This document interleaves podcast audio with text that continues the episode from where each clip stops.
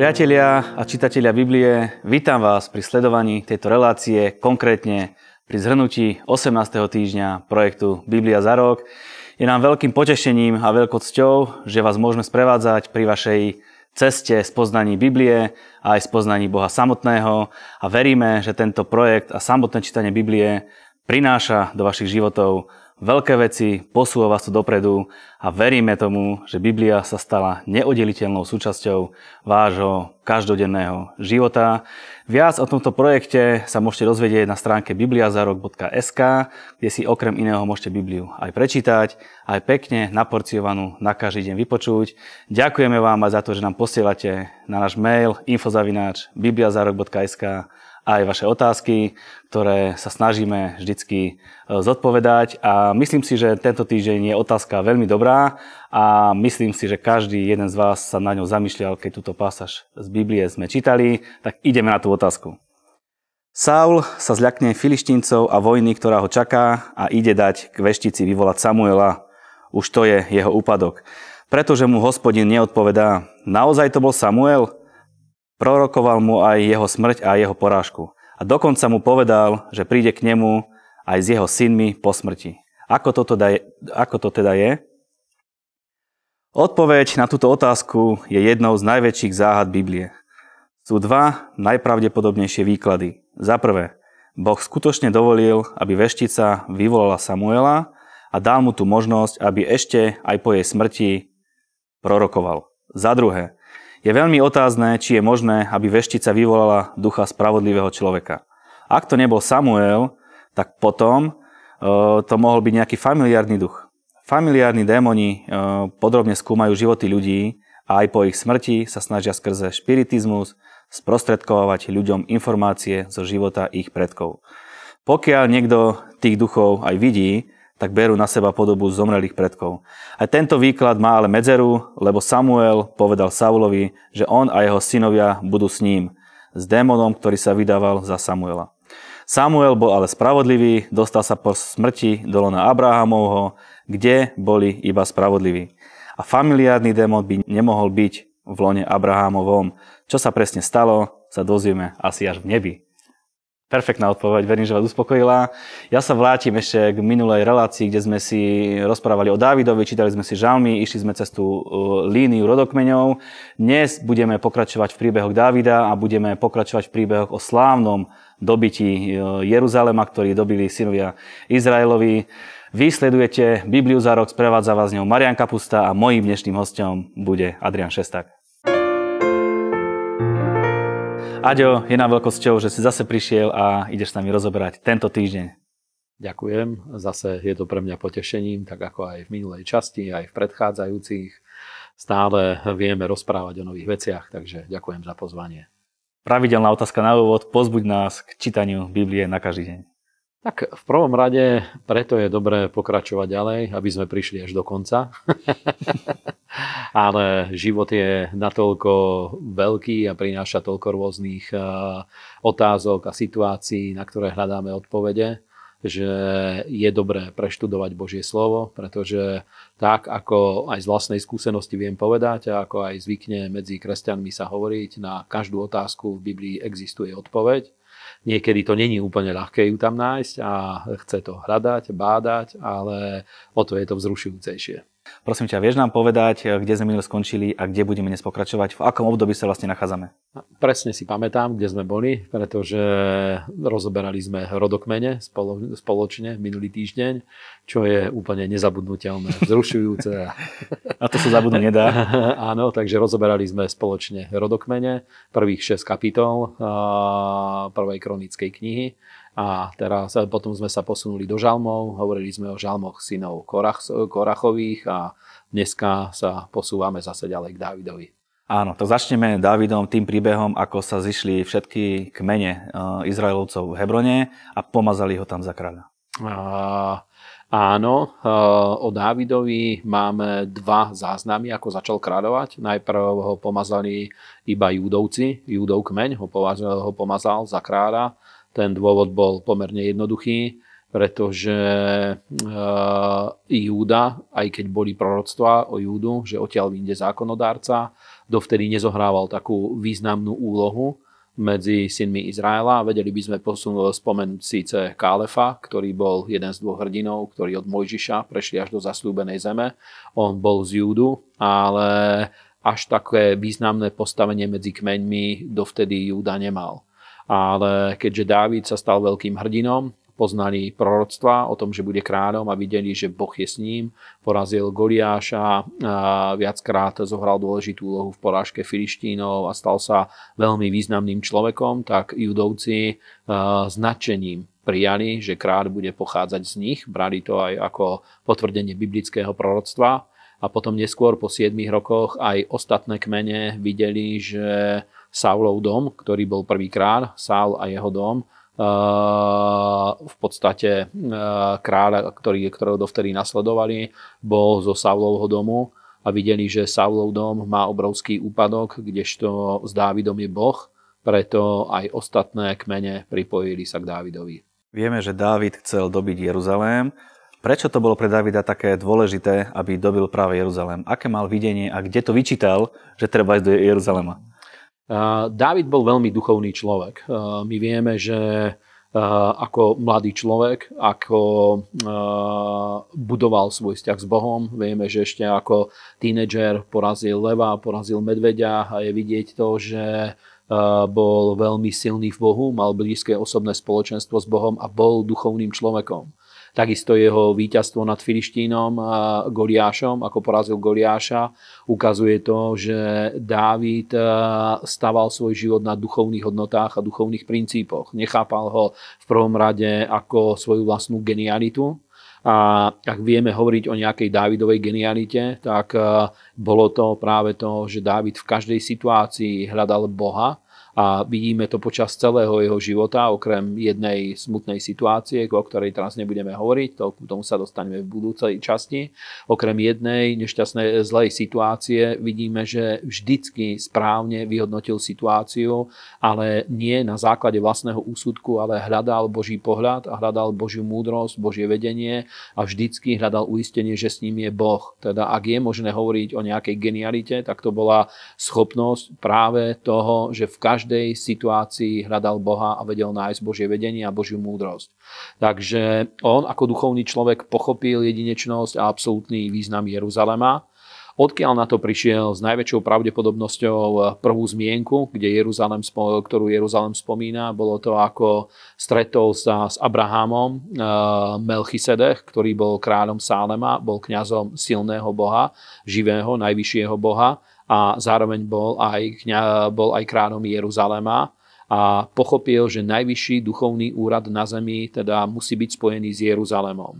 Videl to, že Abraham prijal požehnanie od Melchisedecha. Nie Abraham požehnal Melchisedecha, ale Melchisedech Abraháma. Teda znovu tam vidíme to, že eh, Abraham pochopil, že je tu niekto, koho duchovný úrad a zjavenie o Bohu je väčšie ako má on a jemu sa podriadil a tento duchovný úrad bol spojený práve s Jeruzalémom.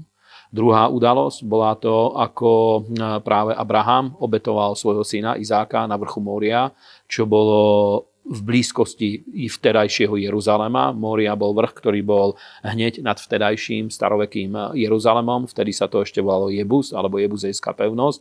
A pochopil znovu Dávid, že tam je to miesto, kde je treba uctievať Boha. Preto, keď sa stal kráľom, nad celým Izraelom. Jedna z prvých vecí, ktorú urobil, bolo práve to, že išiel dobiť Jeruzalém, aby ho získal, aby jeho kráľovstvo tam malo svoje centrum. Troška si to spomenul, ale opýtam sa ešte raz, e, prečo pre Bibliu je tak dôležitý Jeruzalém, aj keď čítame žalmy Davidové, je to obrovská slávnosť, David sa v tom absolútne vyžíva a považuje to za niečo kľúčové. Prečo práve Jeruzalem? Myslím, že v minulej časti, keď sme čítali žalmy e, v tej minulej sérii, tak eh, bol tam jeden žalm práve, ktorý hovorí o tom, že Boh viacej miru miluje Jeruzalém ako všetky brány Siona. A my musíme vedieť, eh, že celý Izrael je svetý, je dôležitý pred Bohom, ale eh, centrom, Jeruzalém, centrom Izraela je Jeruzalém a centrom, centrom zase Jeruzalema je Sion. To má svoju postupnosť. Sion je pevnosť. Sion je vrch, Sion je vrch, to je miesto, identifikuje sa to aj s chrámovým vrchom, aj s vrchom Moria, kde obetoval práve Abraham Izáka. A to je Sion, je toto miesto, a aj Jeruzalém Dávid zvykol nazývať Sionom, pretože Jeruzalém je skutočne súčasťou na úpeti toho sionského kopca alebo sionského úvalu nejakého, e, alebo možno hrebenia, nevieme to ani presne identifikovať. A zase vieme, že list Židom nám hovorí aj o nebeskom Sione, teda je to nejakým spôsobom odzrkadlenie nejakej nebeskej skutočnosti. A Židia, ortodoxní Židia, ktorí boli, ak ste boli nieko, naši diváci, ktorí boli v Izraeli, pravdepodobne vedia, že ortodoxní Židia veria tomu, že tam je uholný kameň sveta, je práve hore na chrámovom vrchu na Sione, na tom Sionskom vrchu, na chrámovom vrchu. A taktiež hovoria o tom, že tam je miesto, kde Boh sformoval Adama a kde vdýchol do neho život, že tam je to miesto, odkiaľ Boh zobral tú hlinu a kde sa sklonil a vdýchol dých života do Adama, že to bolo práve tam hore na chrámovom vrchu. Takže Dávid tomu rozumel a chcel dobiť Jeruzalém, dokonca obyvateľia Jeruzalema mu povedali, že ty nás nedobiješ, nedostaneš sa k nám. Áno. A dokonca ešte povedali, že uh, kto chce byť Jebuzejov, nech napadne ich zdroj vody. Že chromých a slepých Dávid z duše nenávidel. Áno. Prečo nenávidel chromých a slepých? Celkom žiadna milosť, keby nebola. To, to malo svoj dôvod, pretože Jeruzalém, zase ktorí navštívili Jeruzalém, jeho geografická poloha je úplne jedinečná. Z každej strany je, ten, je pomerne hlboké údolie, je tam Kidronský úval, ktorý je medzi uh, Olivovým vrchom a medzi tým Dávidovým mestom. Zo spodnej strany je tá eh, dolina Ben Hinom, a zase hm, z opačnej strany z, odtiaľ, ako je Nový Jeruzalém, tak tam je to údolie Sirárov a dokonca aj hore z toho chrámového vrchu dole, vtedy tam ešte bolo humno Ornána Jebuzejského, medzi Jeruzalémom na tých starodávnych mapách, alebo na tom, ako to vyzeralo kedysi, bolo mierne údolie. Teda Jeruzalém, alebo Jebus, bol úplne chránený z každej strany. Okrem toho mal obrovský silné, mal obrovský silné hradby a e, mal zdroj vody, vlastný zdroj vody, ktorý bol ale mimo hradieb. A práve túto šachtu, kadiaľ sa dostávala voda do Jeruzalema, touto šachtou sa dostal vnúka Joab, ktorý zaujal, ktorý, ktorý bol, stal sa potom aj vojvodcom Izraela práve kvôli tejto situácie.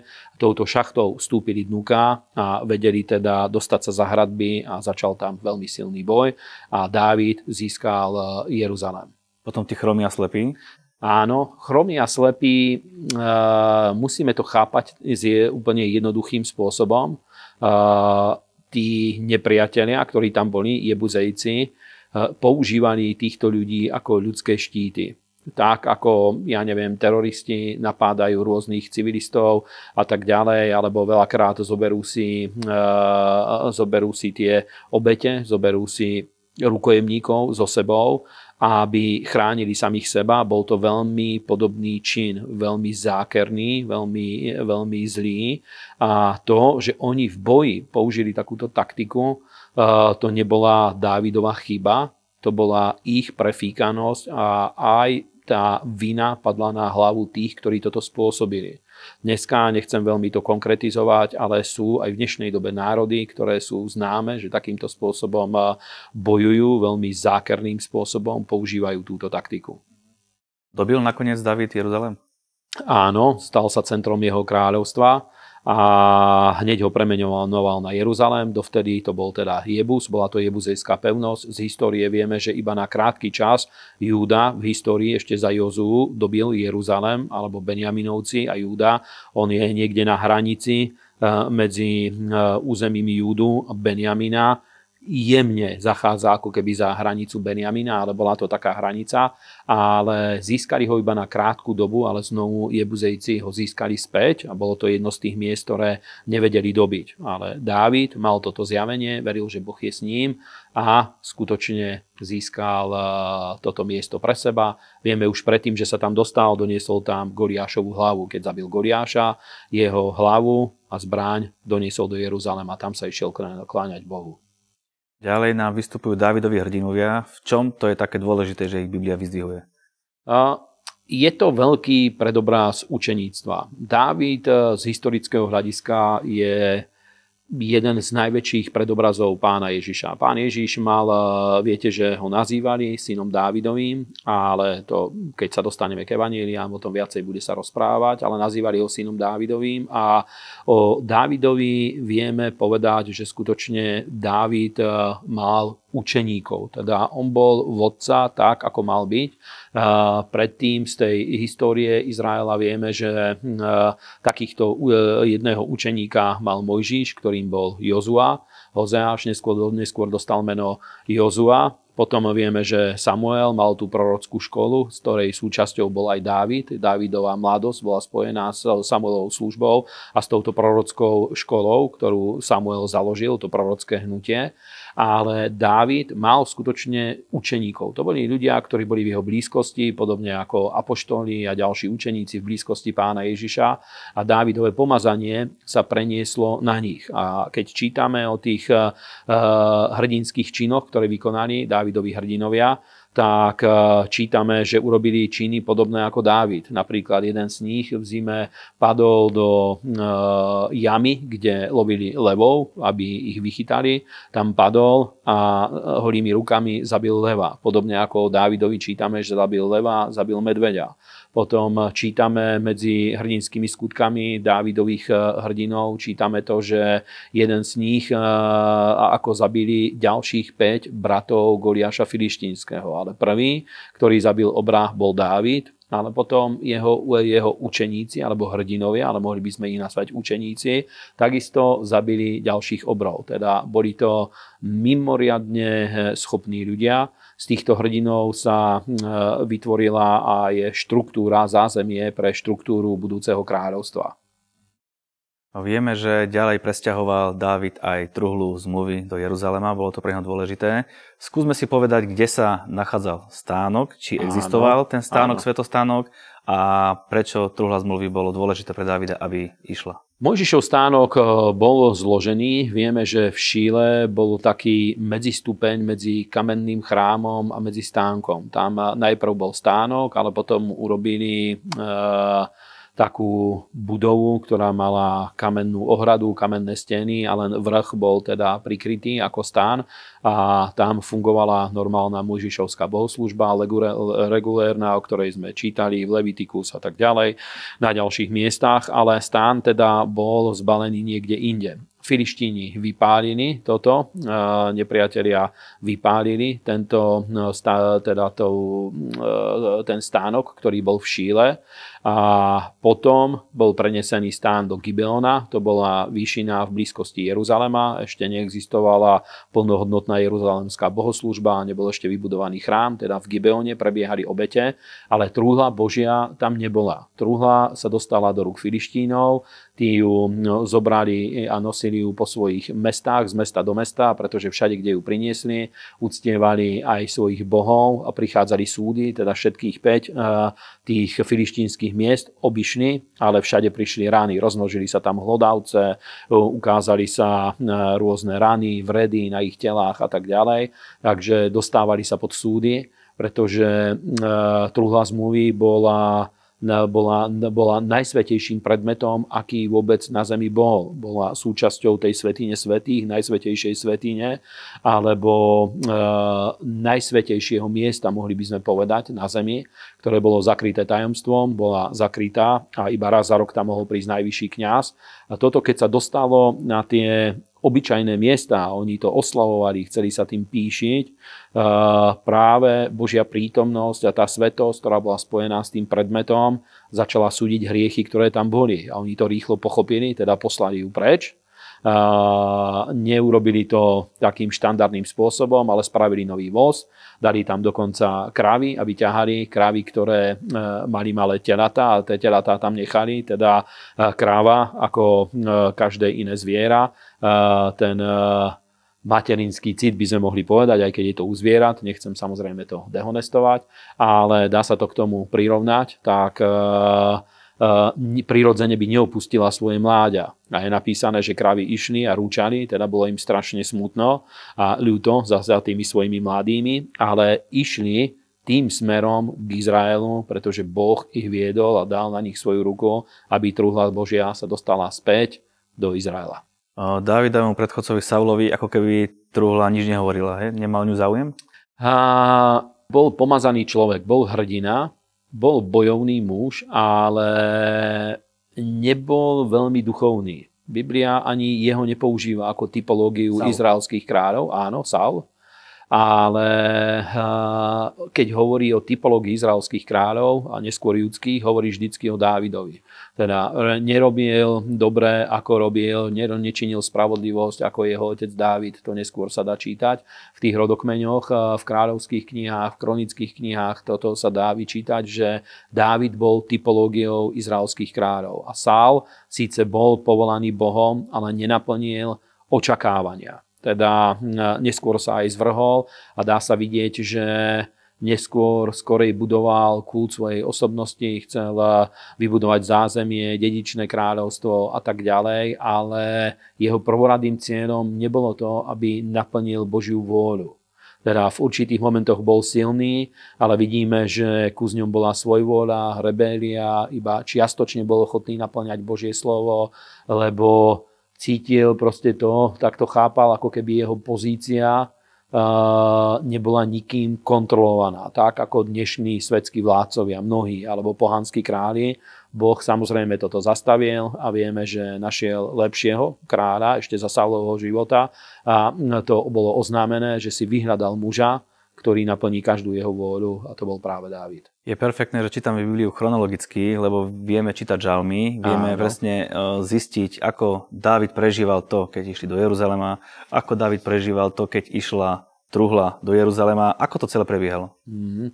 Bola to obrovská slávnosť, samozrejme. Dávid pripravil obrovskú slávnosť a musíme pochopiť jednu vec, že e, Dávid pochopil, že Izrael, 12 kmeňov, vie sa zjednotiť práve okolo Božej prítomnosti a okolo truhly zmluvy a jeho cieľom bolo vytvoriť jedno silné národné centrum, Jeruzalém. Práve pochopil, že tam je tá šanca, pretože vedel, že Jeruzalém si vyvolil Boh, pretože dovtedy každé, každý ten kmeň sústredoval sa na svoje územie, mali spoločné sviatky, ale nemali také silné národné centrum. Bola bohoslužba v Šíle, ale to bolo chápané ako bohoslúžobné miesto. Ale Dávid pochopil to spojenie a to mal práve od Melchisedecha, tej duchovnej moci a politickej moci, hej, ktorá neskôr u Ježiša Krista a v budúcnosti sa prejaví. Vieme, že Mesiáš bude vládnuť z Jeruzaléma ako najvyššia aj duchovná autorita, aj najvyššia politická autorita každej rovine, ale v histórii Boh nechcel dovoliť, aby takto fungovali spojené úrady.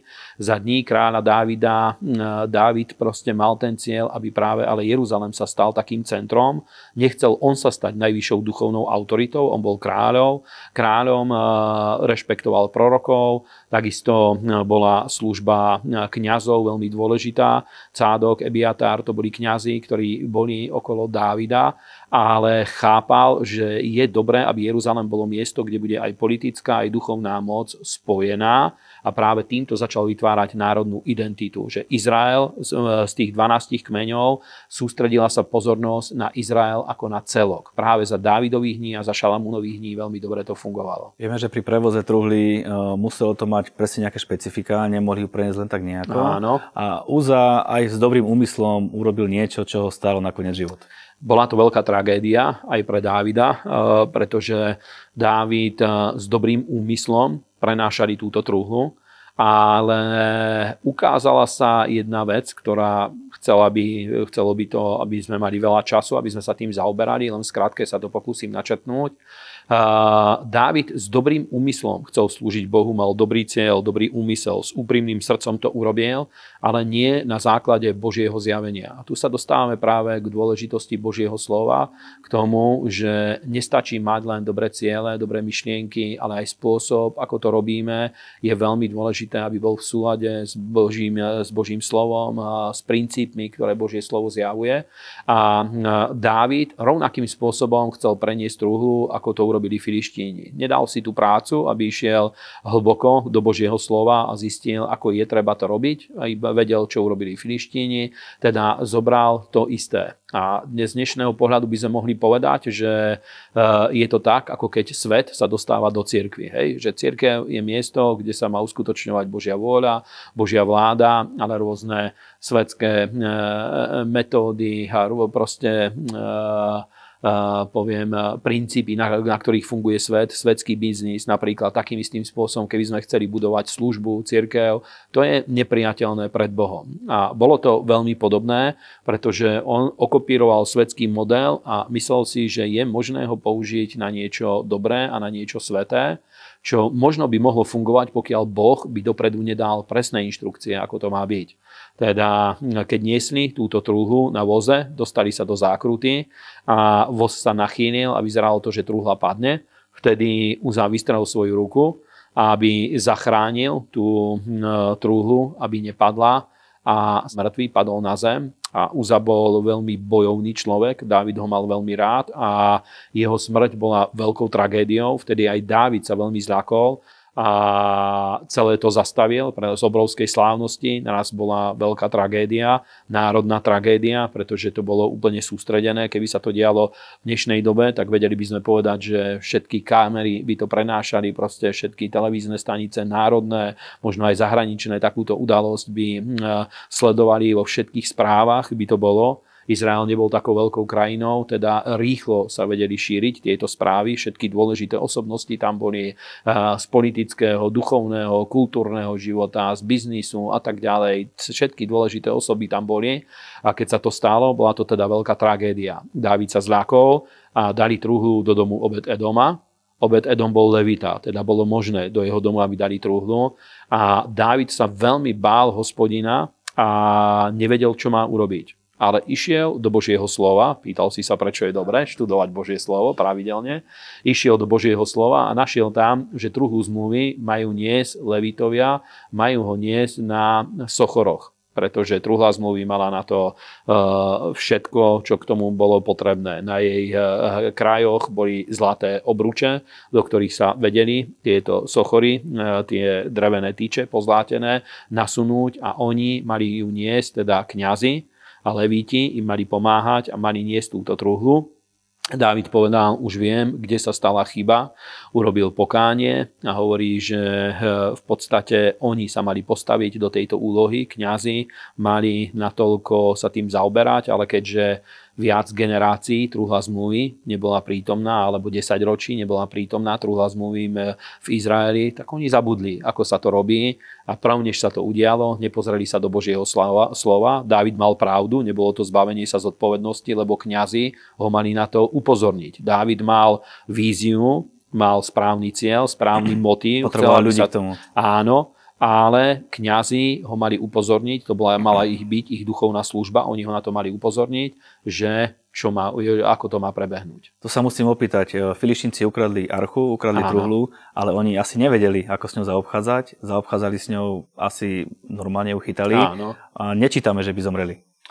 A, boli tam tie súny, oni sa báli, priniesli ju do domu Dágonovho, Dágon dva razy padol, najprv iba časti sa z neho odbili, potom celý sa rozbil a potom ho prenášali do ďalších miest, bolo tých 5 veľkých filištínskych miest, Gaza, Ekron a tak ďalej, hej, tieto hlavné mestá, ktoré boli a do Aškelon po týchto mestách nosili truhlu a všade boli tie rany, teda oni vedeli, že na tom je niečo zvláštne. Preto to niesli z miesta na miesto, aby sa presvedčili, či to je náhoda, ale všade, kde ju priniesli, tie isté alebo podobné rany sa ukázali, teda vedeli, že treba ju zobrať niekde preč. Ale e, prečo napríklad, keď oni prenášali tú druhú zmluvu, Boh ich nesúdil ako Izrael z jednoduchého dôvodu, oni neboli Božím zmluvným ľudom. Prejavili v nejakej miere úctu voči Bohu, ale nemali zmluvu s Bohom. A Boh to rešpektoval a rana sa zastavila, pretože s úctou voči nemu sa správali, ale od svojho zmluvného ľudu Boh očakáva, že bude jednať v súlade so zmluvou. A to je, to je úplne iná úroveň, pretože, zmluvné, pretože zmluva s Bohom nás zavezuje k tomu, že budeme Bohu slúžiť tak, ako je to pred ním milé a príjemné, v pravde, v duchu a v pravde a zároveň nám dáva prístup k zmluvným požehnaniam. Keď ale prichádza, keď ale niekto urobí zlé, tak práve ľudia, ktorí žijú v zmluve s Bohom, na nich prichádza súd skôr ako na svet. V Biblii to môžeme vidieť napríklad v liste Rimanom. Boh hovorí, že Boh e, dáva požehnanie v prvom rade na, Židov, potom na pohanov, na Grékov. A takisto, ale aj súdy hovorí, že v prvom rade súdi Židov a potom Grékov. Pretože Židia sú zmluvný Boží ľud. Takisto, keď by sme to preniesli na nás, na kresťanov, tak Biblia hovorí, že súd začína od domu Božieho, pretože keď Boh eh, chce účtovať, robiť audit so svojím ľudom alebo s celým svetom, tak eh, práve preto, aby mu niekto nepovedal, že ja neviem, ako keď niekto je učiteľ v škole napríklad a, a chcel by trestať žiakov za niečo, a napríklad za to, že nemajú úlohu a jeho vlastné dieťa v triede by úlohu nemalo tiež, ale keď ono nemá úlohu, tak to je v poriadku a keď ostatný, tak to je veľký problém. Hej? Že nesmelo to byť týmto spôsobom, pretože Boh je spravodlivý, preto súd začína od Božieho domu, od Božieho ľudu, preto s Izraelom jednal prísnejšie. Spomínal si, že prenesenie archy bola veľká udalosť, všimla si to aj Saulova dcera Míchal, všimla si, že Dávid je veľmi šťastný a, a zľahčila si Davida v očiach. Čo to znamená? A... Čo David robil? Áno, ja ešte jednu udalosť by som rád spomenul a síce, že keď sa dostala truhla do domu Obed Edoma, za tri mesiace dostala sa správa do Jeruzalema, že Boh veľmi požehnal jeho dom. Teda to muselo byť niečo mimoriadné, keď sa to dostalo až ku kráľovi, pretože Božia prítomnosť pozdvihuje a žehná životy ľudí. A Dávid tohto si bol vedomý, preto, preto veľmi slobodne chválil Boha. Dávid bol veľmi slobodný v duchu. Bol eh, kráľ, štátnik, bojovník a tak ďalej. Na druhú stranu, pokiaľ išlo o Boha, bol veľmi spontánny. Odmietal proste akýkoľvek formalizmus, čo sa týka Boha a uctievania Boha preto chválil Boha veľmi slobodným spôsobom. Toto sa naučil práve v Samuelovej prorockej škole, kde bola Božia prítomnosť. Vedel, ako sa treba správať v Božej prítomnosti, že treba v úplnej slobode chváliť a uctievať Boha. Keď to videla Michal, Saulova dcéra, pretože Saul nebol veľmi silný v uctievaní, nebol veľmi zbožný človek, nebol veľmi duchovný človek, tak pohordavým spôsobom sa na ňo dívala a hovorí, že tak toto není moc zhodné kráľa, aby tu robil takéto šaškárne. Dávid veľmi zle sa na to díval a ona ostala vdovou za života, hovorí Božie slovo, čo nám ukazuje jeden dôležitý duchovný princíp a síce, že pokiaľ my posudzujeme Boží ľud, posudzujeme iných kresťanov za to, ako chvália, uctievajú živého Boha, zvlášť pokiaľ ich cieľ je, aby v duchu, v pravde, v slobode uctievali Boha, tak je tam tá hrozba, že staneme sa duchovne neplodnými ľuďmi, podobne ako Michal sa stala fyzicky neplodnou. Nenadarmo je pravdou, že keď duch hospodinu príde na človeka a hovorí, že chcem spievať ako Dávid, tancovať ako Dávid. Áno, presne, ako tá chvála to hovorí. Áno, presne, o tom sa spieva. Áno. Uh, takže vieme, že Dávid aj rozumel chvále áno. a vybudoval okolo stánu, okolo, okolo tej vlastne archy alebo okolo tej truhly nepretržitú chválu. Dávid pochopil jednu vec. Vedel, že uctievanie musí byť spojené s Jeruzalémom, ale nechápal ešte všetky veci. Vieme, že neskôr začal robiť prípravy na stavbu chrámu, o tom budeme hovoriť neskôr. Ale chápal, mal intuitívne, toto pochopil aj na základe Božieho slova, aj na základe toho intuitívneho duchovného rozlíšenia, že uctievanie Boha má byť práve v Jeruzaleme, preto priniesol trhu zmluvy do Jeruzalema, ale stánok nechal v Gibeone. Teda obete, zmierenie prebiehalo tam, ale Božia prítomnosť sa, Božia prítomnosť bola sústredená práve v Jeruzaleme a bolo to špecifikum. Dávid úplne predbehol dobu. My vieme, že chvála je viac menej novozmluvná záležitosť. On predbehol dobu. Mojžiš, e, aj keď v jeho knihách čítame niekoľko žalmov, ale nebola taká, taký veľký dôraz položený na chválu a uctievanie. Dávid e, v blízkosti svojho domu postavil tento stánok, bolo, bolo to iba stán, kde bola truhla a tam zriadil bohoslužbu, kde 24 hodín denne prebiehala chvála, uctievanie. Bolo tam niekoľko chváliacich tímov, o tom sme hovorili aj keď sme spomínali žalmy synov Korachových. Prepáč, dokonca som čítal, že, že sú tam hlboké hlasy, nízke hlasy a úplne podrobne tomu David rozumel. A, áno, on bol hudobne nadaný človek, mal obrovský, obrovské hudobné nadanie a keď sa dostaneme k Šalamúnovmu chrámu, tak sa dostaneme k tomu, že hudobné teleso, ktoré bolo v Šalamúnovom chráme, malo okolo 4 tisíc ľudí. To je v dnešnej dobe nepredstaviteľné. Ja bol som niekoľkokrát na koncerte vážnej hudby, teda kde sú iba akustické nástroje, alebo keď si zoberete, keď sa pozrieme na to, aký je to fenomén, ja neviem, operní speváci, ktorí sú v tom cvičení, kde iba silou hlasu vedia proste artikulovať takým spôsobom zvuky, ktoré obrovsky vzbudia v človeku emócie. Predstavme si, že 4 tisíc eh, ľudí, to boli nástroje, akustické nástroje plus speváci, 4 tisíc ľudí, to je obrovská skupina ľudí, aká to musela byť sila. Teraz, eh, ak sa niekedy naši diváci zažili symfonický koncert alebo akustický koncert, tie uh, akustické nástroje úplne rozvibrujú vzduch. Takisto to je aj, eh, ja neviem, eh, s tými hlasmi, keď niekto spieva týmto spôsobom, že je to trochu iné ako reprodukovaný zvuk, na ktorý my sme zvyknutí. Tam úplne vibroval, tam vibroval vzduch proste v okolí chrámu, kde toto bolo. A v Dávidovom stánku ešte to nebolo až do týchto rozmerov donesené, ale bolo to absolútne veľkolepé už vtedy. A podstata bola, že tým, že tam bola Božia prítomnosť, tak eh, z tých chváličov, z tých ľudí, ktorí boli súčasťou tých chváliacich tímov, povstali proroci. A v podstate v žalmoch máme najviac mesiánskych proroctiev, ktoré sa týkajú ukrižovania skriesenia kresťania väčšinou poznajú najviac 53. kapitolu Izajáša, ale práve žalmy majú najviac zjavení a najpresnejšie zjavenia. Napríklad, ja neviem, 22. žalm, ten sme tiež teraz čítali, tam Dávid hovorí, doslovne v tom žalme je napísané, že hodili o, los o moje rúcho pribije moje ruky a nohy prebodný, daný mi piť žlč miesto octu a tak ďalej. Toto všetko je súčasťou žalmu čo boli doslovné zjavenia, ktoré sa naplnili na, pri ukrižovaní pána Ježiša Krista a úplne vidíme do detailu, do detailu vidíme tieto udalosti. A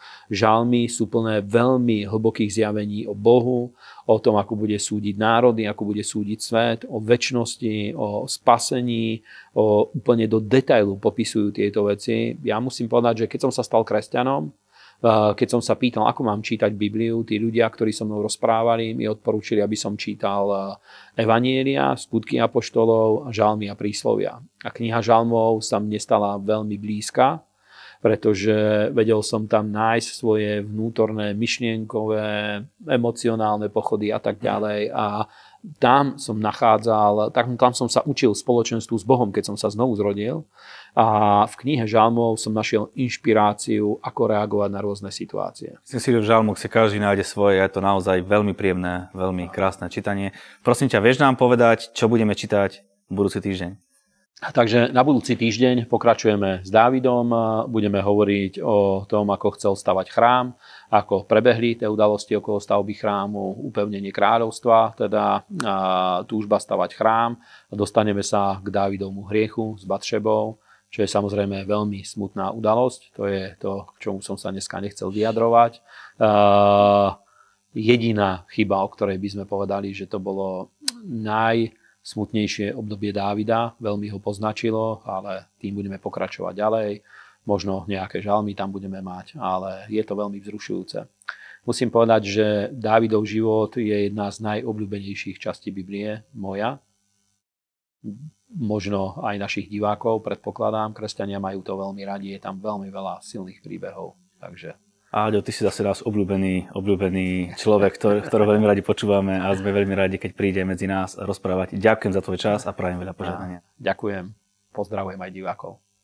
Do systematického a chronologického čítania Biblie sa môžete zapojiť kedykoľvek v priebehu roka. Nemusíte čakať na začiatok roka. Stačí, aby ste navštívili našu stránku bibliazarok.sk, kde vás všetko bude presne navigovať, keď budete postupovať podľa postupov, ktoré sú tam uvedené.